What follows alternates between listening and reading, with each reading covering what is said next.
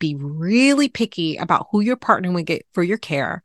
Because trust me, even if you think you're somebody that there is no solution for you or you have questions and they're going unanswered, there is an answer for them. You're just in the safe place that you need to be in. And number three, don't do this alone. Do it in community.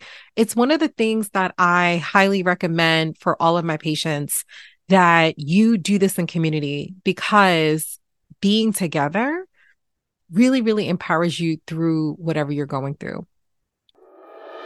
Do you want to disrupt the myths and redefine the narrative of what it means to thrive in midlife? Then you're in the right place. Welcome to Midlife Revival, the podcast that's all about celebrating the power and resilience of you in midlife. I'm your host, Dr. Taniqua Miller, board certified OBGYN with expertise in menopausal care and life coach for your midlife journey. My mission is simple to walk with you through the highs, the lows, and the in betweens of your midlife journey. We will navigate the changes, embrace the challenges, and discover what it means to have infinite possibilities. Get ready for candid conversations, expert insights, and a whole lot of fierce determination. This is Midlife Revival, the podcast that's here to disrupt stereotypes, elevate your midlife game, and celebrate the journey like never before. So sit back, pour up some tea, because we're about to unapologetically flip the script of what it means to thrive in midlife. Hey, hey, hey, it's Dr. Taniqua, and welcome to Midlife Revival, the podcast. This podcast is such an inspiration for me. It is definitely a labor of love. And I am so excited that I get to be here with you and you're tuning in. That's amazing. so, a little bit about me I am an OBGYN by training, and very early in my career, I loved caring for people in the midlife transition, namely menopause. And I remember seeing and meeting a patient that literally was failed by our healthcare system. Now, let me tell you her story a little bit because I think it's important to understand why something like midlife revival exists. So, this particular patient, she had had a heart attack. Sounds pretty straightforward. As devastating as it was, she survived and was quote unquote doing well. And as part of the care that she was receiving from her care team, she was referred to me as her OBGYN to administer well care. And there was just something that was very different in the way that she was interacting with me, interacting with the staff. She frankly looked depressed and sad. And I wondered why was she feeling like this? And of course, me being nosy, and you'll get to know me over this course of this podcast that I am very nosy, I simply asked her, Tell me, what's up? You look sad. You don't look like you want to be here. How can I help you in this moment? And she literally broke down. And it was as if it was the question that no one had been asking her. She said very easily that she was miserable now, her family history was significant for a dad who had had a heart attack right at 50. And so she would be considered high risk. And so she was a little over her 50s and had her own heart attack. At the time, she was on hormone therapy. Now, many patients will consider hormone therapy as part of their journey through the menopausal transition, and that's totally fine. She was on hormone therapy and then had a heart attack. And because she had a heart attack, she was taking off of all of her options. So, but here's the thing this woman on her face was miserable. It was easy to pick up on it, there was no hiding it. Her face was pretty sour. but no one, no one on her care team even asked her how she was doing. I was the first person to just inquire, how can I help you? Like, how can I get you feeling better? And sometimes in medicine, we silo our organ systems, right? We silo the heart from the brain, from the lungs, from the kidneys, when really we should be treating the entire person, the whole person. And so on that day, in that visit, when she revealed to me that because she was taking off of her hormone therapy, that she was having pretty debilitating symptoms, namely hot uh, hot flashes and night sweats, and that she just needed some relief. And there was an option for her. In fact, there were options for her, but no one had asked her the right question. And so I simply offered some options. and I remember thinking back in the recesses of my brain, what should I do for this person? And how could I help her? And honestly, it, it led me to understand that my own education, even as an OBGYN trained physician, was pretty lacking as it relates to menopausal healthcare. So check this out. There was a study that was done a few years back, and they surveyed residents who were either in internal medicine, in family medicine, or they were OBGYNs. And they found that only 7% of these folks, so less than 10%, actually felt comfortable caring for people in the menopausal transition. Think about it your doctor that you're going to right now ill equipped to care for you. It's not that they don't want to, it's not that they're being flippant, they don't know how. And so, from this very early experience, I remembered a lecture that I had once upon a time, and I pulled that information from my brain so that I can try to help this person. And this little tidbit of information that I gave her and a treatment plan that we came up with together, I just crossed my fingers and hoped it worked. and so fast forward four weeks later, and she comes back and she comes back bouncing in. I called it the lipstick sign. And she literally is bouncing into the office, face fully made, and she looks incredible. And when she walks in, I'm like, How's it going? And she is ecstatic. She's like, Listen, no one for this long listened to me. No one cared that I was so miserable. No one took the time to just ask me how I was doing. Everyone was so focused on my heart and not on the rest of me. Yet you asked a simple question. We've come up with a simple solution, but my life feels tons better. And so I'm telling you this story to let you know that there may be some of you out there that honestly, this is your experience with your physician. And I hate that it's that way, but it is the truth. And because we're so ill prepared in our training to be able to treat you, I wanted to just bring this story to the forefront so that you can feel seen and validated. But of course, as always, I always have some tips and tricks on how you can advocate for yourself during the menopausal transition when you're speaking with your doctor. Okay. So, first, I'm going to back up a little bit and tell you a little bit about what I did after that. so, obviously, I felt really ill equipped to handle even more complex cases, right? So, this one was fairly easy for me because I knew that she had a heart attack and I knew that hormone therapy at that time wasn't really an option for her. And so, that was easy. I had pulled some other tools out of my toolkit and it seemed to work. But I knew that that wasn't enough. I knew that I needed to do more to be able to care for these patients with the quality of care that I hold for myself that I would want my own mother to have.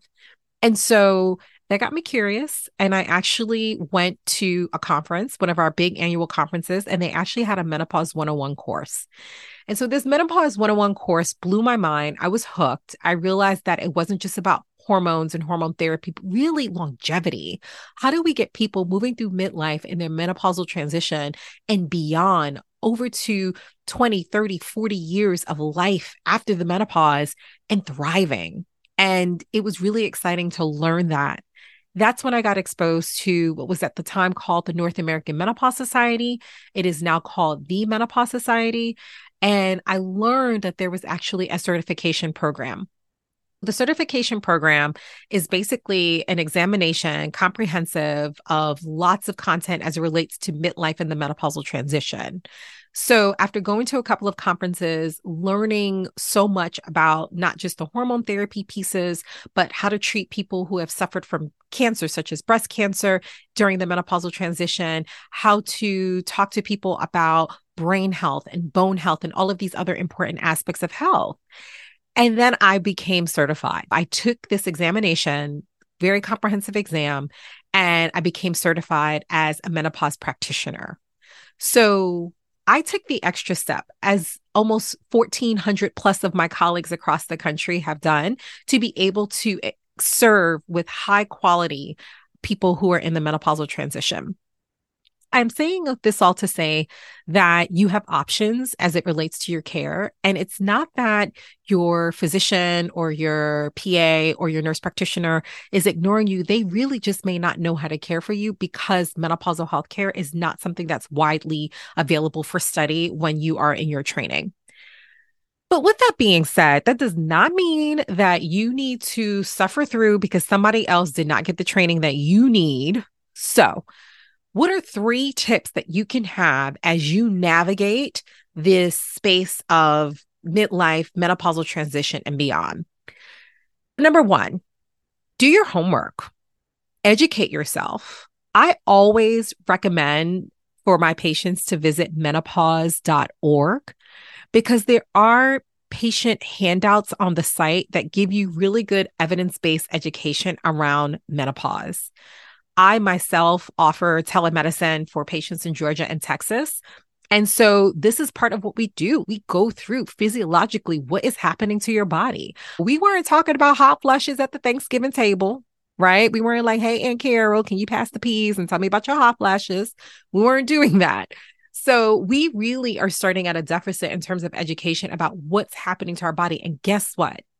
Newsflash if you live long enough and you have ovaries and a uterus, you will go through menopause. So it is incumbent of us to do this. Now, I will tell you, me wearing my, as Roxane Gay calls, my bad feminist hat, it's almost as if when we reach midlife in the menopausal transition, it's as if we're walking over the cliff or going off to the elephant's graveyard, right?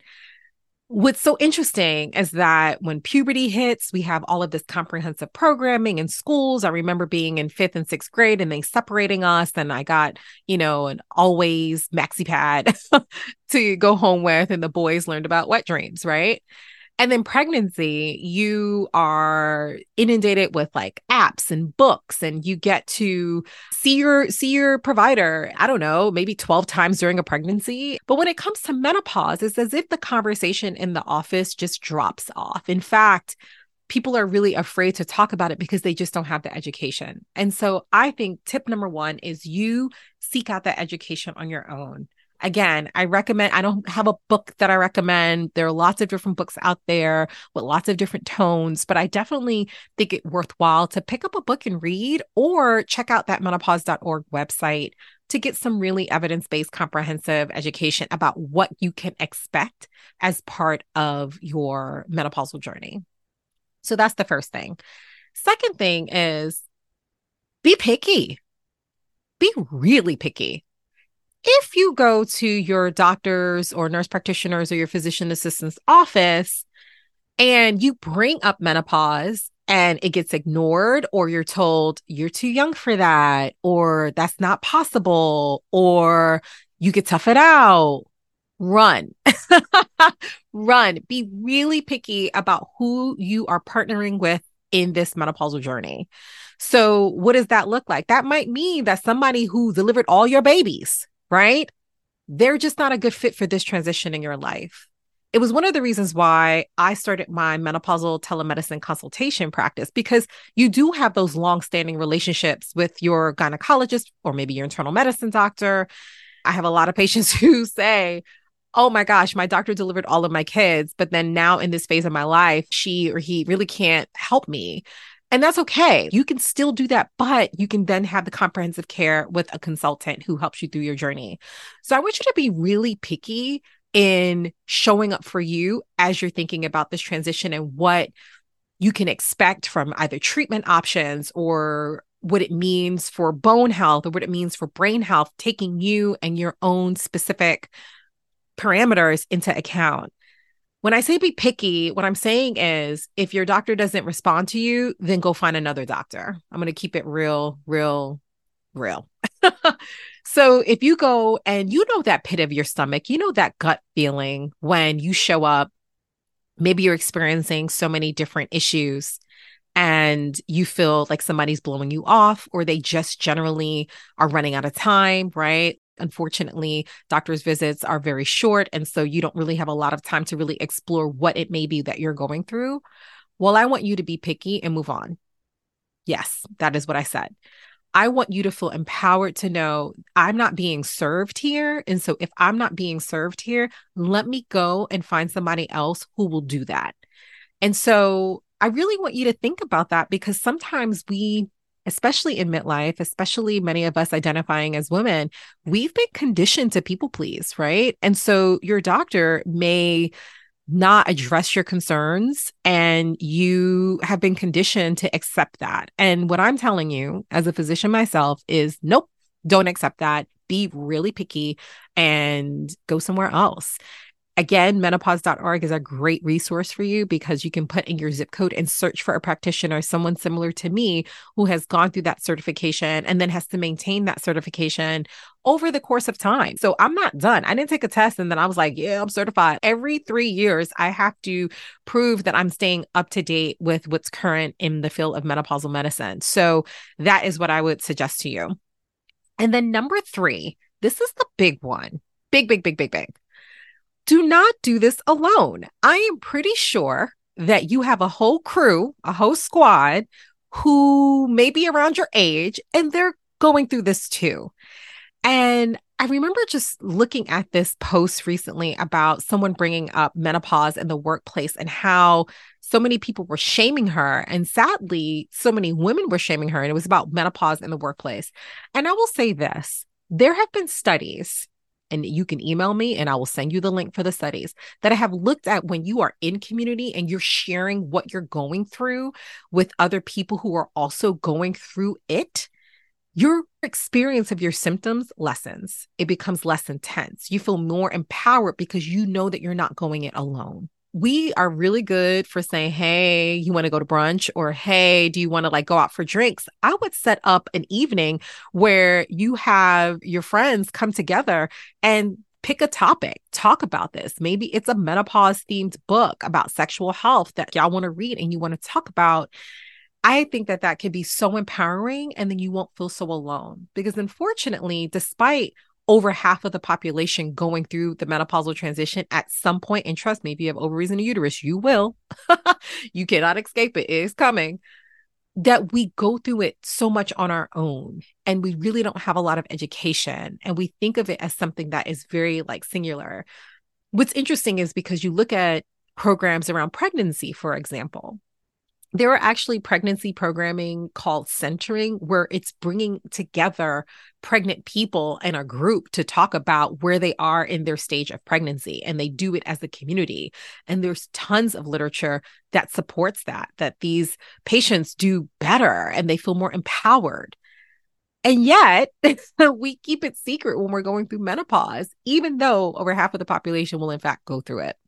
So that is my my new call to action for you that you educate yourselves number 1 number 2 be really picky about who you're partnering with get for your care because trust me even if you think you're somebody that there is no solution for you or you have questions and they're going unanswered there is an answer for them. You're just in the safe place that you need to be in and number three, don't do this alone. Do it in community. It's one of the things that I highly recommend for all of my patients that you do this in community because being together really, really empowers you through whatever you're going through. So I'm so jazzed that you have joined me for this episode. And I am so excited for you to be here for the next one. I also want to know what do you want to know about? What do you want to talk about? I have lots of content that's coming up in the next few weeks, but I want to know what do you want to talk about? What do you want to get into that nitty gritty? All right, y'all. Hope everybody is doing amazing today, and I'll catch you for the next one. Thank you for tuning in to Midlife Revival, the podcast that celebrates the beautiful midlife journey that is you. I'm your host, Dr. Taniqua. If you enjoyed this podcast episode, go ahead and hit subscribe and give us a little bit of those five stars that we love so much. And share this episode with a friend you know who needs to hear this message because sharing is caring. Catch you for the next one.